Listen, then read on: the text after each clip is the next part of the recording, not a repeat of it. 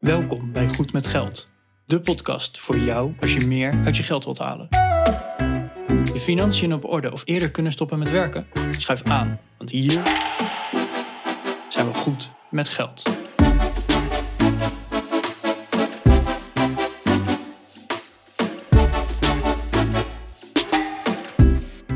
Aflevering vijfennegentig van de Goed met Geld podcast. Ik ben Bas. En hier zit Arjan. En we gaan het vandaag hebben over brokerkeuze. Maar dat heb je natuurlijk al gelezen in je podcast player. De reden dat we het over de brokerkeuze gaan hebben is dat we... Nou, de laatste tijd is, uh, is een van de brokers wat negatief in het nieuws geweest. En sowieso is het goed om het af en toe even uh, te hebben over je broker. En om te kijken van, voldoet hij nog aan de eisen en wensen die ik heb? Aan de kosten, hè? Gaat daar misschien wat aan veranderen? Nou, dus uh, vandaag maken we een aflevering daarover. Arjan, bij welke broker beleg jij? Want, want een broker is uiteindelijk natuurlijk een... Uh, Ja, een, een plek, een account, een instelling die jou toegang geeft tot de beurs. Dat is eigenlijk wat wij uh, met brokers bedoelen. Welke gebruik jij, Arjan? Ik gebruik DEGIRO. En ja, dat is eigenlijk automatisch gegaan. Dat was de eerste die uh, naar boven kwam in mijn zoekresultaten en waar iedereen al zat en dat. Nou ja. Jij? Nou, ik gebruikte DEGIRO, moet ik zeggen. Sinds deze week, als we dit opnemen, Oeh. de eerste week van november, sinds deze week ben ik over naar Meesman. Wauw.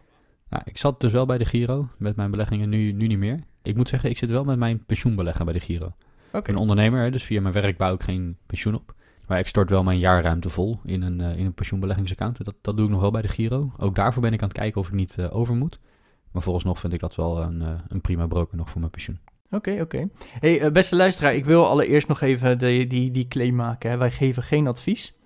Uh, dus alles wat we ook verder in deze aflevering gaan bespreken... Uh, is onze mening en onze visie ergens op, maar geen advies naar jou toe. Uh, doe ermee wat je zelf wil. Daarbij, deze aflevering is verder niet gesponsord. Dus alle namen die we noemen... dat, uh, dat is gewoon inderdaad ook weer onze eigen ervaring en visie en noem maar op. En wij krijgen hier verder geen geld voor. Nee, dat is wel jammer. Ik zou er best wel geld voor willen krijgen. Dus uh, werk jij bij een van deze brokers en denk je van... hé, hey, ik wil graag een aflevering sponsoren en duizenden luisteraars bereiken... Stuur ons even een mailtje, g m g at goed met geld podcast punt n l. Ja, of misschien kunnen we net zoals bij Iron Bronze een nieuwe winactie uh, creëren. Zou zomaar heel leuk zijn voor onze luisteraars. Maar goed, Bas, jij bent overgestapt naar, naar Meesman. Waarom? Wat, wat? Waarom? Waarom? Ja, waarom? Uh, dat had eigenlijk een paar redenen. Eén, um, DEGIRO op zich, um, ik, ik was daar heel tevreden mee. Het is een, een discount broker. Wat bedoel je daarmee? Ik weet niet of ze er blij mee zijn als ik dit vergelijk maak, maar het is een beetje de action van de brokers. Dus je betaalt weinig en uh, ze doen verder weinig voor je. En dat is op zich prima. Als je een doe-het-zelf belegger bent zoals ik, dan, dan is dat misschien niet zo heel erg. Dan wil je gewoon uh, weinig kosten hebben. Sowieso wil je als belegger weinig kosten hebben trouwens. En ze doen in principe ook gewoon precies wat je van ze verwacht. Hè? Uh, als je naar de Action gaat en je koopt een snoertje, dan weet je dat je hoogstwaarschijnlijk niet tien jaar met dat snoertje kan doen. Dus hè, dan weet je wat je voor je geld krijgt. Nou, bij DEGIRO is het denk ik hetzelfde. Je weet precies wat je kan verwachten. Ja. Natuurlijk, ze voldoen verder aan alle wetgeving en het is niet een of andere shady partij. Dat is misschien nee. wel goed om even te zeggen. Nou, nou is het verschil wel dat als je bij DEGIRO V W R L koopt of je koopt bij een andere broker V W R L. Dat is een E T F trouwens voor de mensen die dat niet hebben gehoord. Luister even naar aflevering tweeëntachtig. Maar die V W R L is natuurlijk gewoon hetzelfde, dezelfde E T F als die je bij elke broker koopt. Dus, dus wat dat betreft zit er geen kwaliteitsverschil in de, in de aandelen of fondsen die je kunt kopen, uiteraard. Maar wel in de dienstverlening eromheen, in de service eromheen. Nou, dat, dat is één ding. Op zich uh, heb ik daar een tijd gezeten en, uh, en best wel naar, naar tevredenheid. Maar DEGIRO is wat negatief in het nieuws geweest. Ik wil daar verder niet, uh, niet al te ver op ingaan. Maar in het verleden zijn er wat dingen gebeurd daar uh, die, niet, uh, die niet helemaal door de beugel konden. Daar zijn ze door, uh, voor op de vingers getikt. En naar eigen zeggen zijn deze problemen opgelost. Dan kan je je afvragen van, uh, loop ik dan nu als belegger bij DEGIRO nog steeds risico? Dat weet ik niet. Uh, in het verleden hebben we dus risico gelopen zonder dat we het wisten. Het is gelukkig goed gegaan. Maar ik vind dat... Uh, nou, dat, dat is niet per se de reden, de volledige reden om over te stappen. Maar dat triggerde mij wel om eens omheen te gaan kijken. Ja. Heb jij dat niet uh, gehad? Zeker. Ik heb me er ook zeker even op ingelezen. En inderdaad, wat als, als klant hebben wij meer risico gelopen uh, dan zou mogen. Of dan dat ze ons hadden voorgespiegeld. Hè? Als jij investeert, dan loop je risico. Maar dan weet je dat je risico loopt. En in het geval van DEGIRO is er dus meer risico gelopen dan dat ons werd verteld dat we liepen. Dat, daar ging het eigenlijk helemaal om. En uh, ja, dat vind ik heel vervelend inderdaad. Daar baal ik van. Dus ik, ik heb er ook zeker wel over nagedacht. Maar aan de andere kant toen dat uiteindelijk in het nieuws kwam, dat er een rechtszaak over was en dat er eindelijk uitspraak over was en dat de, dat de toezichthouder daar daadwerkelijk maatregelen op heeft genomen, toen was het meeste eigenlijk al verholpen. Nou, dat, dat is, de, de rechtsgang daarin is wat lastig, maar zo'n, zo'n partij zo, als DEGIRO, die kan heel veel uitstellen. Van ja, we maken verweer en we, we schrijven nog een keer verweer aan. En, en daarmee hebben ze heel veel tijd voor zichzelf gewonnen om uiteindelijk heel die problemen te fixen. Dus ja, het is een beetje als, als mosterd na de maaltijd. Van ja, nu komt het eindelijk in het nieuws. Maar ik geloof dat het daadwerkelijke risico wat we hebben gelopen, was twee jaar daarvoor. Ja. En persoonlijk, ja, ik had toen nog geen aandelen. Dus voor jou maakt het sowieso niet uit toen. Ik zelf heb helemaal geen extra risico gelopen wat dat betreft. Want ik had gewoon nog geen aandelen. Ik, ik, ik weet niet eens of ik toen nog een Giro, de Giro-account had. Mm-hmm. Uh, dus, hè, en, en aan de andere, dus ik ben heel blij dat onze toezichthouder daar heel streng op is. En dat ze heel erg kijken van oké, okay, wat, wat gebeurt er nou en, en hoe zitten de proces, processen en procedures in elkaar? Dat is heel belangrijk mm-hmm. dat dat gebeurt. Ik vind het ook heel goed dat, uh, dat de Giro erop is geweest van hé, hey, dit gaat niet goed, dit doen jullie verkeerd.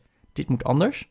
Maar ja, ik, ik zit er dus wat neutraler in, omdat het, ja, het, het voelt voor mij als een beetje van ja, maar dat is al meer dan twee jaar terug. Ze hebben het gefixt.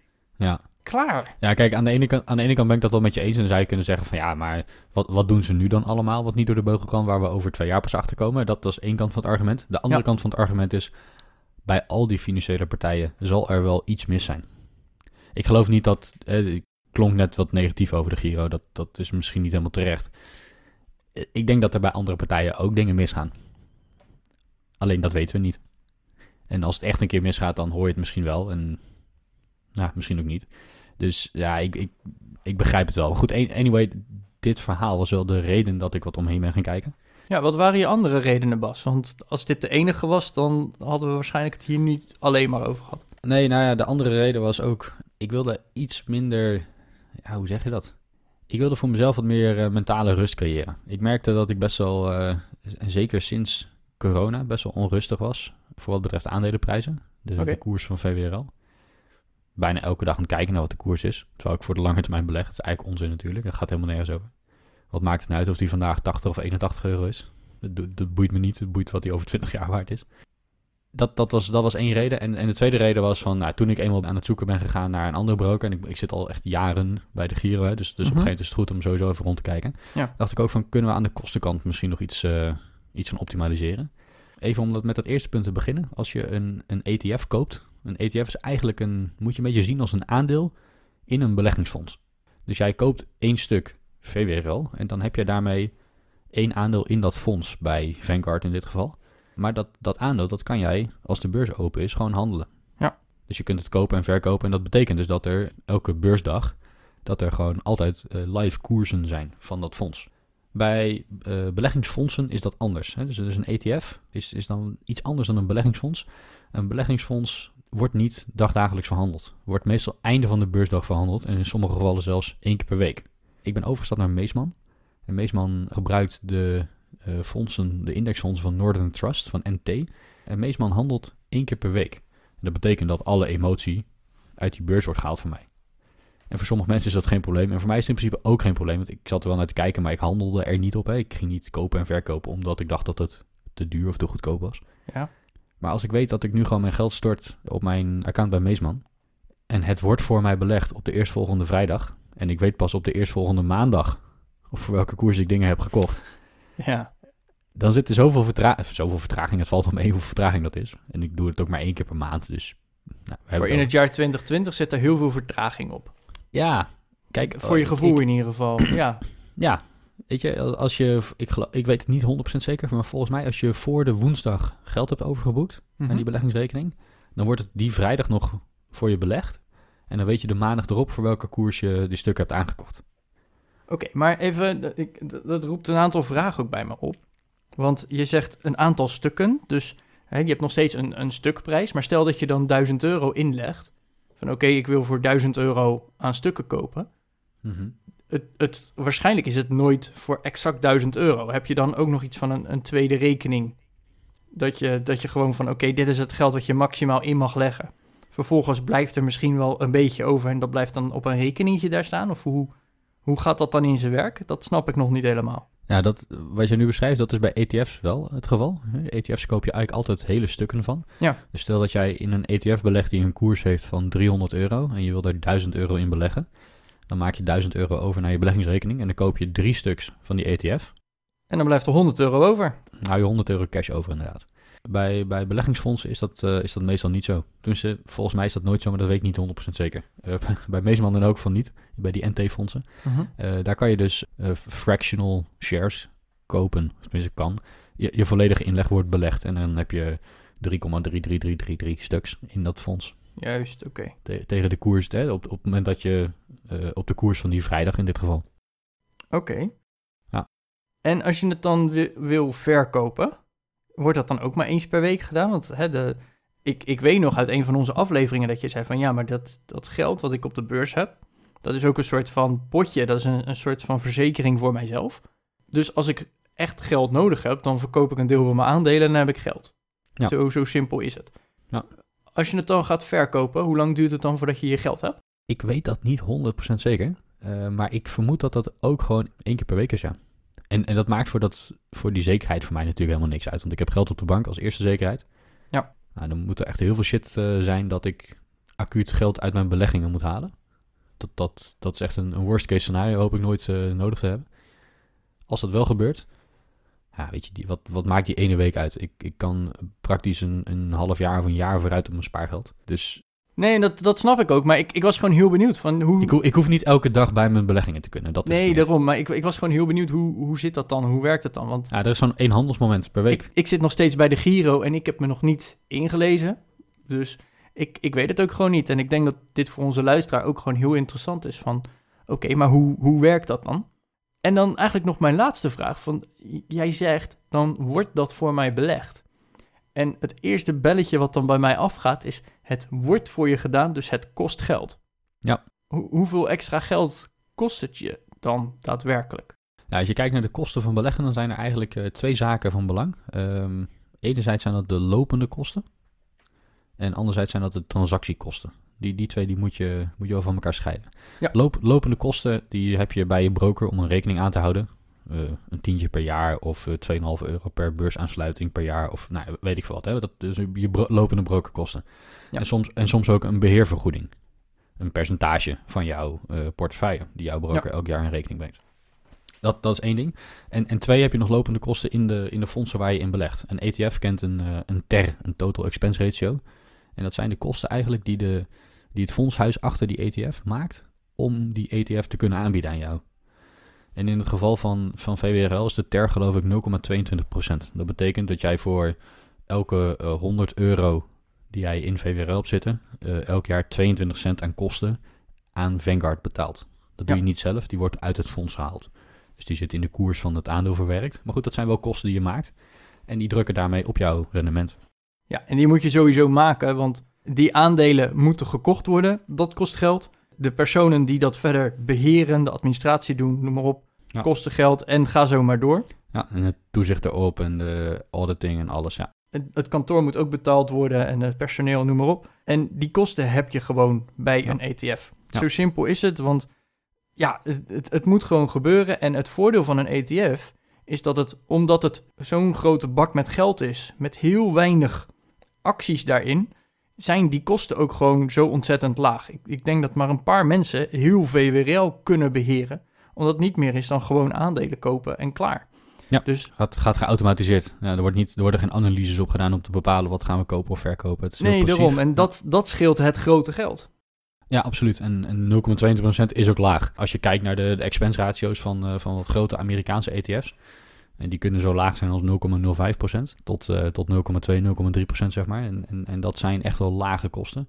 Als je boven de, ja, boven de half procent of zeker boven de één procent komt, dat zie je nogal eens. Dat, dat zijn best wel forse kosten. Dat wil je eigenlijk zien te voorkomen. Even een rekenvoorbeeldje. Als je een procent aan kosten maakt en je gaat uit van acht procent rendement, dan heb je dus eigenlijk zeven procent net, netto rendement. Nou, dat, dat snapt iedereen. En dan lijkt het van ja, dat is maar één procentje minder. Wat, wat maakt het uit? Maar over tien jaar heb je dan negentien procent minder rendement gemaakt. En niet tien, maar negentien. Over twintig jaar kost dat je negenenzeventig procent. En over dertig jaar heb je zelfs tweehonderdvijfenveertig procent minder rendement gemaakt. Dus dat, dat rente op rente effect, waar wij het al eens over gehad hebben, Dat werkt ook door in de kosten. Dus, dus de lage kosten zijn echt van groot belang op de lange termijn. Lopende kosten. Dus hoe zit het bij Meesman met die kosten? Ja, bij Meesman, uh, zij rekenen een half procent total expense ratio op die indexfondsen. Oké, okay, dus dat is bijna twee keer zo hoog als bijvoorbeeld V W R L. Ja, dat, dat is iets meer dan twee keer zo hoog, nul komma tweeëntwintig ja. en, en nul komma vijf. Daar moet ik wel bij zeggen dat de, de N T-fondsen, die kennen geen dividendlek. En de dividendlek is een wat, wat technische term misschien voor, voor dividendbelasting die je betaalt en niet kunt terugvragen. Mm-hmm. Uh, bij, bij de Giro heb je dat wel. Dus dat zijn een soort verborgen kosten, omdat je dividendbelasting betaalt in allerlei landen, in de, in de landen waar, waar V W R L aandelen in heeft, zeg maar. En, en soms kan je een deel ervan terugvragen, soms niet, enzovoort. Nou, dat, voor die N T-fondsen geldt dat niet. Die, de dividendbelasting daar is allemaal terug te vorderen naar de Nederlandse dividendregeling. Ja. Dus dat betekent dat je geen dividendlek hebt en daarmee is Meesman met die nul komma vijf procent ietsje goedkoper dan V W R L van nul komma tweeëntwintig plus dat dividendlek. Oké. Okay. Dus dat is, dat is praktisch. Uh, ja, het, het ontloopt elkaar niet heel veel. Hoe heb je dit uitgezocht? Want daar ben ik dan wel benieuwd naar. Want stel je voor, onze luisteraar die is aan het, aan het bedenken van... ja, ik heb ook het nieuws van de Giro gelezen, ik wil op zoek naar wat anders. En die ziet dan bij Meesman van ja, dat kost nul komma vijf. Dat is gewoon meer dan twee keer zoveel aan kosten. Ja. Hoe, hoe ben je hierachter gekomen en hoe heb je dit uitgezocht? Nou, als je bij Meesman gaat lezen, dan vind je op een gegeven moment een stukje over hun dividendlek. Nou, nou kende ik de term in het principe al, dat scheelt. Uh, maar daarmee vertellen ze eigenlijk van ja, we hebben deze kosten, maar omdat we dividendbelasting kunnen terugvragen, uh, lopen wij het grootste deel van onze kosten weer in. Mm-hmm. En, en als je de verschillende blogs gaat lezen, ja, le- Google maar eens op dividendlek, dan, dan vind je de blogs vanzelf wel. Ja. Ik denk dat dat, dat dat het beste is, dat we dat principe nu niet hier hoeven, hoeven te gaan uitleggen. Maar, maar het is wel belangrijk om te weten inderdaad, hè, dat, dat die total expense ratio niet de enige kostencomponent in een beleggingsfonds of in een E T F is. Nee. Dat ja, als je dividendbelasting betaalt en je betaalt meer dan wat je in Nederland zou moeten betalen, dan wil je dat kunnen verrekenen. Dat kan niet altijd. Dus dan, uh, ja, dan op die manier loopt er een stukje dividend weg. En heb je dus extra kosten eigenlijk. Ja, en die kosten die, die zijn en blijven interessant. Ik heb wel eens een andere podcast geluisterd. En daar, daar was het verschil inderdaad ook tussen, ik, ik geloof, Meesman en Van Eck. Mm-hmm. En daar zat, daar zat ook verschil in. De een had wat hogere beheerkosten en de ander had wat hogere transactiekosten. Dus hè, op het moment dat je een, een transactie deed, dat je aandelen kocht, dan betaalde je daar ook een percentage over. Nou, bij de Giro heb je natuurlijk die, die selectie van aandelen en trekkers die dat niet hebben. Ja. Die hebben gewoon nul kosten en dan ben je klaar. Nou, bij de meeste brokers is dat niet zo. Dan betaal je, nou, wat zal het zijn, nul komma vijfentwintig procent aan transactiekosten. Dus hè, stel je koopt voor honderd, dan betaal je vijfentwintig cent aan transactiekosten. En... Nou, daar, daar hebben, hebben ze dus toen ook een berekening naar gemaakt. Van oké, okay, bij de een was de transactiekosten lager. Dus dan denk je, hey yes, dat, dat is dus goedkoper. Maar uiteindelijk de beheerkosten waren wat hoger. En dat geeft dus wel een vertekend beeld. En dat is goed om een keer door te rekenen van oké, okay, maar als mijn transactiekosten wat eenmalig is, wat hoger zijn, dat is dan vervelend in het begin. Maar omdat de doorlopende kosten, hè, die jaarlijkse fee, omdat die wat lager is, heb je dat rente-op-rente effect in een negatieve zin wat minder. En mm-hmm. die hadden dus helemaal berekend van... oké, okay, maar op het moment dat ik x bedrag voor x aantal jaar ga investeren... dan is het goedkoper om het op die manier te doen. Als ik het voor een mm-hmm. wat kortere periode doe of steeds een kleiner bedrag... dan is het op manier A het beste. Op het moment dat ik voor een hele lange periode ga beleggen... dan is het weer beter om met lagere jaarlijkse fees in zee te gaan. Nou, en op die ja. manier, dat hadden ze dus helemaal tegen elkaar uitgewogen van oké, okay, wat is nou het beste? Wat is, uh, hoe, hoe kan ik dat het beste doen? En wat is voor mij het meest voordelig? En dus dat vond ik echt heel interessant. En ja, beste luisteraar, dus als je om je heen gaat kijken, wat, wat we altijd adviseren is gewoon om je heen blijven kijken, is om dat dus ook in je berekening een keer mee te nemen van ja, maar wat, wat zijn nou de effecten van die kosten? Kijk, want die transactiekosten, dat kan je heel makkelijk berekenen. Als het nul komma vijfentwintig procent is en je wil elke maand uh, duizend euro inleggen, dan kost je dat bij elke keer inleggen twee euro vijftig. Zo simpel is dat. Maar op het moment dat je dus inderdaad die, die beheerfees of die, die jaarlijke fees, hoe, hoe dat in kosten zit, ja, dan moet je dus inderdaad eens gaan rekenen van oké, okay, welk verwacht rendement maak ik en hoe gaat dat over de loop van de jaren? Dus dat, dat vond ik een hele interessante... ja, gedachtegang en ook eens berekening van oké, okay, hoe zit dat dan? Dus vandaar dat ik ook heel benieuwd was van oké, okay, maar hoe zit dat met die fees bij Meesman inderdaad, waar jij naartoe gaat? Ja, en bij Meesman hebben we inderdaad nul komma vijfentwintig procent transactiekosten. Dat betekent elke keer als je koopt of verkoopt, betaal je nul komma vijfentwintig procent van dat bedrag aan, uh, aan kosten. Ja. Dat is wel wat meer dan ik bij de Giro had. Maar goed, omdat het eenmalig is en ik daarvoor de lange termijn beleg, uh, vind ik dat niet zo'n punt. Dat zijn kosten die niet doortellen in mijn rendement uiteindelijk. Ja, je inleg is ietsje lager, waardoor je rente op rente ietsje minder verdient uiteindelijk. Maar het is niet zo dat elk jaar die kosten uit je portefeuille gehaald worden. Nee, dat gebeurt eenmalig. Dus ja, ik, ik vind transactiekosten in, in, wel interessant. Als je vijf procent transactiekosten moet betalen, dan moet je bedenken of je dat wel moet willen of niet. Gewoon wegblijven daar. Dat denk ik wel, ja. Maar ja, of het nou nul komma vijfentwintig of nul komma twee of nul komma drie is, dat, dat maakt me dan niet zo heel veel uit, omdat het eenmalig is. Ik vind de, de lopende kosten een stuk belangrijker inderdaad. Hey, en de Giro, heb je nog je pensioenvoorziening? Waarom heb je die niet overgezet? Eigenlijk om twee redenen. Eén, uh, ik weet gewoon niet of, of ik heel makkelijk kan overstappen naar een andere pensioenvoorziening. Dat, dat kan volgens mij wel, maar dat moet, ik, dat moet ik nog eens uitzoeken. En ik weet gewoon nog niet wat een goed alternatief is. Oké. Okay. Ja, want beste luisteraar, dat is even goed om te weten. Die, die pensioenpot die je voor jezelf aan het sparen bent, hè, dus met de, de jaarruimte die je elk jaar helemaal vol stort, dat is eigenlijk een afgeschermde rekening. Op het moment dat je het erin stort, dan moet je er vanaf blijven, kan je er niet meer bij. Want dat, dat geld wat je erin stopt, dat is van jouw bruto inkomen. Dus de, daar heb je uiteindelijk belastingvoordeel bij. Als je het eruit haalt, dan moet je daar belasting over betalen en zelfs nog een boete over betalen. Dus je kan niet zomaar zeggen, hé, hey, geef dat geld maar eens terug. Nee. Uh, zo, zo werkt het niet. Dus ik, ik snap inderdaad wel dat je je pensioenpot nog even hebt laten staan. Ja, je kunt, je kunt het wel overhevelen hoor. Dus, dus stel dat je bij een andere broker ook zo'n, zo'n beschermde pensioenpot uh, aanzet, dan zou je volgens mij wel je stukken kunnen overzetten tussen die twee pensioenrekeningen. Het, het is inderdaad volgens mij niet helemaal dichtgetimmerd dat je er echt nooit meer bij kan en dat, het, dat er echt wel regelingen voor zijn, ja. Ja, dat zou concurrentie bemoeilijken, dus dat gebeurt sowieso niet. Maar wat ook meespeelt is, ik heb nog twee andere pensioenbeleggingspotjes vanuit mijn vorige werkgevers. En het liefst zou ik die alle drie in één rekening willen migreren. En dat, dat kan volgens mij niet. Maar goed, ik heb nog even niet de tijd genomen om dingen uit te zoeken. Dus vandaar dat ik daarmee nog even bij de Giro blijf. Ik moet wel zeggen, bij de, uh, bij de Giro in de pensioenrekening uh, heb je een standaard een custody account, noemen ze dat. Dat is een Uh, wat meer beschermd account, waarbij ze bijvoorbeeld niet aan uh, securities lending doen. In een standaard basic account bij de Giro, waarbij je heel weinig kosten hebt, doen ze dat wel. Dat betekent dat je iets meer risico loopt in ruil voor iets lagere kosten. Dus, dus wat dat betreft acht ik de pensioenrekening ook ietsje veiliger. Um, ik ben wel om me heen aan het kijken van zijn er betere alternatieven, maar ik heb er niet heel veel haast bij. Ja. Hey, en welke andere partijen heb je in je overweging nog meer meegenomen? Waren dat te veel of ben je meteen bij Meesman terechtgekomen? Nee, dat waren er drie. Naast Meesman nog twee andere. De ene van was, uh, was de A B N AMRO. Oké. Okay. Een grootbank. En ik heb altijd in mijn hoofd gehad van je moet niet beleggen bij een grootbank, want dat is heel duur en daar heb je niet zoveel mogelijkheden. Maar A B N heeft tegenwoordig een, um, en heeft um, meneer Fop van Financieel Onafhankelijk Blog punt n l heeft daar een artikel over geschreven. Die is al overgegaan naar A B N volgens mij. Dat je in dezelfde N T-fondsen kunt beleggen bij A B N als, uh, als waar je bij Meesman in kunt beleggen. Mm-hmm. Uh, voor iets lagere kosten.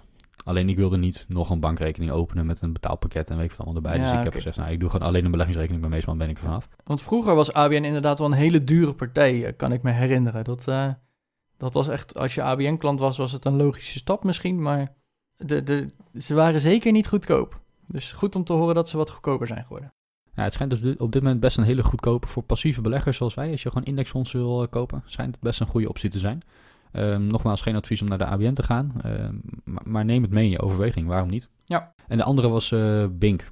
En Binck is een broker net als de Giro, dus dat is geen, uh, geen bank, maar dat is gewoon een beleggingsrekening die je daar hebt, waar je aandelen kunt kopen en verkopen. Dus, dus bij Binck zou ik ook V W R L gekocht hebben. Oké. Okay. En bij Meesman en A B N zou het dan om die N T-index of uh, ja, N T-indexfondsen gaan. Ja, interessant. Ja, en, en beste luisteraar, dit zijn niet de enige opties die er zijn, hè? Er zijn nog vele opties.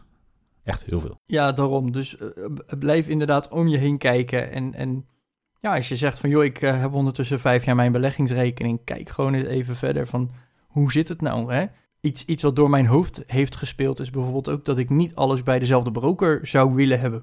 Dat ik misschien wel een deel bij de Giro heb. Of wat ik nu bij de Giro heb, dat ik dat daar lekker laat staan. Mm-hmm. En vervolgens ook naar een andere broker ga.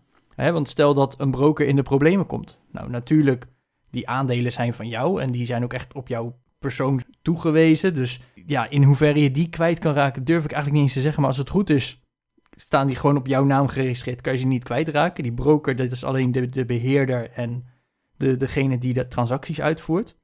Maar ja, stel dat de Giro failliet gaat, ja, en ik wil ze even verkopen, dan kan dat niet zomaar. Mm-hmm. Moet ik weer allemaal moeilijke dingen gaan doen. En dan denk ik van, nou, als ik bij twee verschillende brokers ben en één zit in de problemen, dan laat ik dat geld gewoon even lekker daar staan. En dan haal ik het bij de ander even weg. Hè, dat, dat was nog een gedachtegang bij mij. Mm-hmm. Als, als ik hier dan toch over na aan het denken ben. En een, een vraag die we ook van een luisteraar hebben gekregen is van, ja, hoe zit het nou met die, die garantiestellingen? Hè, in hoeverre is mijn geld gegarandeerd mocht die partij failliet gaan?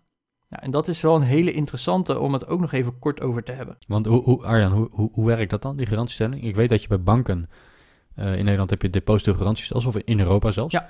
Dus dat betekent dat als een bank failliet gaat, dat jij tot honderdduizend euro aan saldo uh, vergoed krijgt. Hoe, hoe zit dat met beleggingsrekeningen? Ja, beleggingsrekeningen die vallen niet zomaar onder dat garantiestelsel. Een, een broker mag geen gelden aanhouden.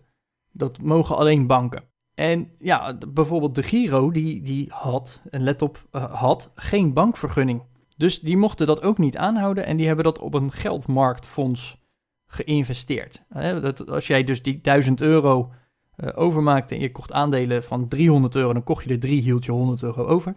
Die honderd euro werd op het geldmarktfonds verhandeld en geïnvesteerd. En de Giro die had daarbij de regeling van oké, okay, op het moment dat jij negatieve rente hebt, dan compenseren we jou daarvoor. Ja, dus voor de consument is het eigenlijk alsof je daar wel gewoon geld aanhoudt. Ja, alleen... Maar, techni- maar technisch zit het dan in een, in een beleggingsfonds. Ja. Ja. Nou, ondertussen is de Giro overgenomen door uh, Flatex. En dat is een bank uit Duitsland. Nou, Flatex die heeft ook een hele beleggingstak en die is ook broker en een best wel grote partij in Duitsland. Maar die hebben een bankvergunning in Duitsland. En omdat wij één Europa zijn, mag jij in Duitsland ook gewoon een bankrekening openen. En als jij geld daar neerzet, val jij onder het Duitse garantiestelsel.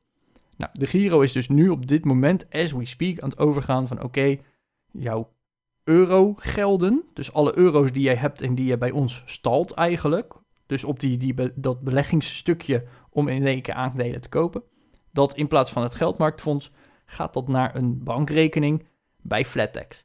Nou, Flatex mag dat, die hebben een bankvergunning en die vallen dus ook onder dat Europese garantiestelsel, of in dit geval het Duitse garantiestelsel tot honderdduizend euro. Dus die honderd euro die jij overhield na het kopen van je aandelen, die vallen onder dat garantiestelsel. Dus mocht, mocht de Giro dan failliet gaan of Flatex failliet gaan of weet ik het wie, dan, heb jij, dan krijg jij dus die honderd euro terug. Geldt niet voor jouw aandelen. Dat is wel even belangrijk als, als hè, jij koopt... Uh, Ja, noem een groot bedrijf, Shell of Ahold. En jij, jij koopt daar een x-aantal aandelen van. En dat bedrijf gaat failliet. Ja, dat is het risico van je, van je beleggingen. Dan is je geld ook... Gro- dan, ja, die aandelen heb je dan nog wel, maar die zijn nul waard. Dus heb je niks meer.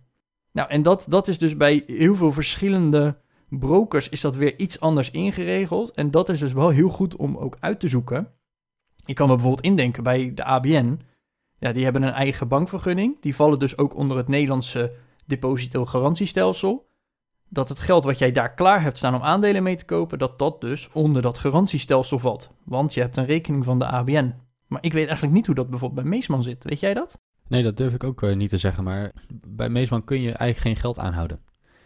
Dus dat betekent dat je, op het moment dat je geld overmaakt, dan, dan wordt dat tijdelijk denk ik toch wel bij hen op de bank aangehouden. Vermoed ik, want dat wordt maar één keer per week verhandeld. Hè? Dus ja. de, de, eerst, de eerstvolgende handelsdag uh, daarop. Maar dan hou je verder geen geld aan. Elke laatste eurocent wordt, uh, wordt belegd in die fondsen. Ja. Dus, dus je hebt geen bankrekening. Tenminste, ik heb geen bankrekening bij Meesman. Nee, daarom. Dus hè, dat, dat verschilt heel erg per broker. En ja, neem dat mee in je, in je achterhoofd van oké, okay, ik ga een broker kiezen. Hoe zit het met het geld wat ik er even tijdelijk neerzet? Mm-hmm. Uh, inderdaad, bij Meesman, dat wordt één op één omgezet naar een, een order. Dat wordt gewoon honderd procent vertaald naar zo'n, zo'n transactieorder in dat fonds. Tot, tot, tot, tot ja. de laatste cent inderdaad. Dus die houden geen geld aan. Dus, maar dat, dat vond ik wel een hele interessante vraag van onze luisteraar. Van ja, maar hoe zit dat dan? Nou, uh, ik, ik hoop dat ik het op deze manier uh, goed heb uitgelegd. Ja, er zit, er zit nog één dingetje wat erbij hoort. Uh, depositogarantiestelsel gaat inderdaad over banktegoeden die je aanhoudt, over geld, over euro's. Er, er is wel degelijk een beleggerscompensatiestelsel. Je wordt niet gecompenseerd als jouw belegging failliet gaat. Als jij Shell koopt en Shell gaat failliet, dan heb je pech. Had je maar niet in Shell moeten beleggen. Maar er is een, een soort depositogarantiestelsel voor beleggers. Wat er gebeurt is dat als jij een, een beleggingsonderneming inschakelt, een broker of een fondshuis of wat dan ook, of een bank, om, om geld voor jou te beleggen, dan moeten zij dat belegde vermogen van, van jou, van, van hun klant, zeg maar, scheiden van hun eigen vermogen in een apart bewaarbedrijf. Dat betekent dat als die bank of broker failliet gaat, dat jij nog steeds jouw aandelen of fondsen hebt. Die zijn nog steeds van jou. Die zijn niet van Meesman of van DEGIRO. Die zitten in een apart bewaarbedrijf. Wat er dan gebeurt is dat jij, op het moment dat, dat zo'n broker failliet gaat, dan, dan moet jij dus jouw stukken die je in dat aparte bewaarbedrijf hebt, die moet je kunnen overnemen naar een andere broker. Dat zijn immers jouw stukken. Het kan voorkomen dat dit niet lukt. Dat er toch iets fout gaat, dat er, weet ik veel, de broker gaat failliet, je kan toch niet bij de stukken komen. En in dat geval word je tot maximaal twintigduizend euro gecompenseerd via dat beleggerscompensatiestelsel. Uh, dus dat is wat anders dan, dan het depositogarantiestelsel, die voor honderdduizend euro dekt. Voor beleggers geldt twintigduizend euro. Maar dat, dat is alleen in het geval dat, dat zo'n broker failliet gaat. En jij kan daarbij ook nog niet eens bij dat afgescheiden vermogen dat van jou is komen, zeg maar. He, dus normaal gesproken, er zitten allerlei checks en balances in om te voorkomen dat het nodig is. Ja, daarom is DEGIRO bijvoorbeeld ook op zijn vingers getikt. Absoluut, ja. Dus he, dat, dat zijn van die uh, regels, lees je erop in. Uh, ik, ik wist dit, ja, nu ik het hoor, denk ik, oh ja, daar was wel iets mee. Hoe het exact in zijn werk gaat, durf ik ook niet te zeggen. Het is goed om te weten dat het er is.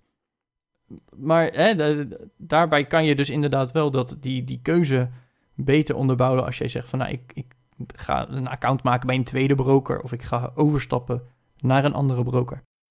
Mm-hmm. Hoe is je overstap gegaan van DEGIRO naar Meesman?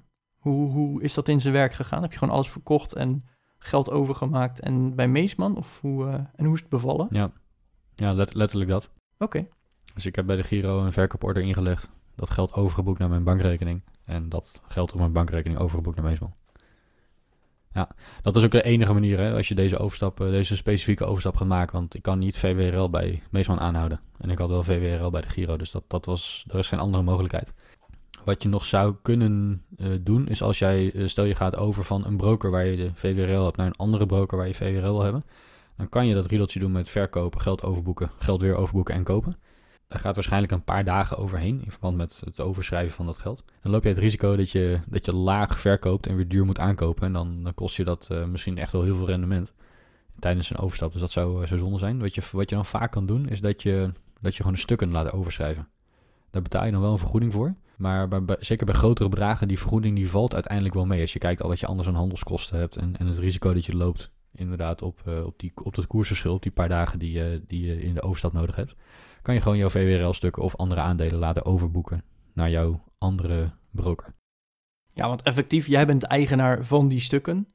Dus ja. hè, dat, dat, dat moet je ook gewoon over kunnen schrijven. Wat dat betreft is, uh, is zo'n broker echt gewoon alleen maar een bewaarbedrijf die die stukken voor jou beheert en, en bewaart eigenlijk in de administratie hebben staan. Ik ken iemand die ook deze week de overstap heeft gemaakt van DEGIRO naar Binck in dit geval. En, uh, en zij heeft Um, al haar V W R L gewoon over laten boeken naar Binck in plaats van het uh, te verkopen en weer aan te kopen. Ja, en, en, en stel, uh, stel dat het tien euro kost. Want het, op zich de administratieve handeling is niet heel groot. De kosten zijn ook beperkt. Stel dat het inderdaad tien euro kost en je hebt vijfhonderd stukken V W R L. Uh, dan kost het je dus twee cent per, per aandeel V W R L. Nou, uh, moet je eens bedenken hoe groot de volatiliteit is op dit moment van V W R L. Dat je hem uh, verkoopt op vijfenzeventig en uh, drie, vier dagen later moet je het kopen voor achtenzeventig. Ja, dan kost het je dus opeens drie euro per stuk. Nou, dan uh, ja. weet ik het wel. De overzetkosten zijn iets meer dan dat tientje wat jij, uh, wat jij ja? noemt. Vol, volgens mij is het honderd euro per positie. Dus als je één aandeel V W R L hebt, dan zou ik dat niet op die manier doen. Maar als je een beetje vermogen hebt, dan is dat wel handig. Dus, dus kijk daar zelf even naar. Geen advies om het een of het ander te doen. Uh, maar in de, in de basis geldt denk ik bij kleinere vermogens, kleinere bedragen, kopen en weer, of, uh, verkopen en weer terugkopen. Dat, dat kan handiger zijn, zeker als je transactiekosten laag zijn. Bij, bij grotere vermogens laat het overschrijven. Voor die honderd euro ga je dat niet, uh, niet het risico zelf lopen. Plus de transactiekosten die waarschijnlijk groter zijn dan die honderd euro. Dus, uh. Ja, want hè, bij DEGIRO mag je gratis dan uh, eenmalig per maand kopen en verkopen, in ieder geval voor V W R L. Maar hè, bij, de, bij de andere partij waarschijnlijk weer niet. En dan komt dat er ook nog eens bij. Dus, uh, klopt, daar betaal je dan aankoopkosten. Ja. Maak ook daar die berekening voor. Dat was hem denk ik, Arjan. Ja, ik denk het ook. Ik, uh, ik vond het een hele interessante aflevering geworden van uh, hoe, uh, hoe zit dat nou met verschillende brokers. Ik denk dat ik ook maar eens om me heen ga kijken. Gewoon even, even kijken, wat doen andere brokers? Welke beschikbaarheid is er? Om misschien gewoon wat risico te spreiden. Eens kijken wat, wat, uh, wat ik prettig vind. Ik heb in ieder geval, ik heb zelf heel veel geleerd deze aflevering. Dus uh, dank je wel daarvoor, Bas. Geen probleem. Uh, nog nog, nog een, een laatste tip misschien die, uh, die voor de luisteraars erg belangrijk is? Ja, ik denk dat dat een tip is die voor al je financiën geldt. Dus kijk gewoon met enige regelmaat. Het hoeft niet elke maand te zijn, maar één keer per jaar of één keer per twee jaar. Kijk gewoon eens naar je financiële situatie. En, en kijk eens of je nog goed zit bij de aanbieders waar je zaken mee doet. Voor mijn verzekeringen doe ik dat bijvoorbeeld elk jaar. Voor mijn broker zou ik dat misschien niet elk jaar doen, maar elke twee of elke drie jaar. Maar ja, blijf dat met regelmaat een beetje checken en, en ben, wees niet zo'n slapende consument die maar gewoon ergens blijft pruttelen.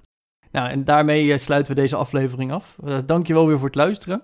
Vond je dit leuk? Uh, volg ons. Dat kan via Spotify, Apple Podcasts of welke podcastplayer dan ook. Maar dat kan ook op Facebook en Instagram. Wij uh, posten regelmatig nieuwe content, dus uh, uh, klik ook vooral daar op die uh, media platforms op follow. Ja, op, op Instagram zijn wij at goed met geld. En als je ons daar volgt, dan, uh, dan vind je af en toe ook wat achter de schermen fotootjes uh, van hoe wij deze podcast opnemen en produceren. Dus dat is ook wel, wel geinig misschien. Ja, en natuurlijk ook gewoon uh, andere tips en tricks die met goed met geld te maken hebben.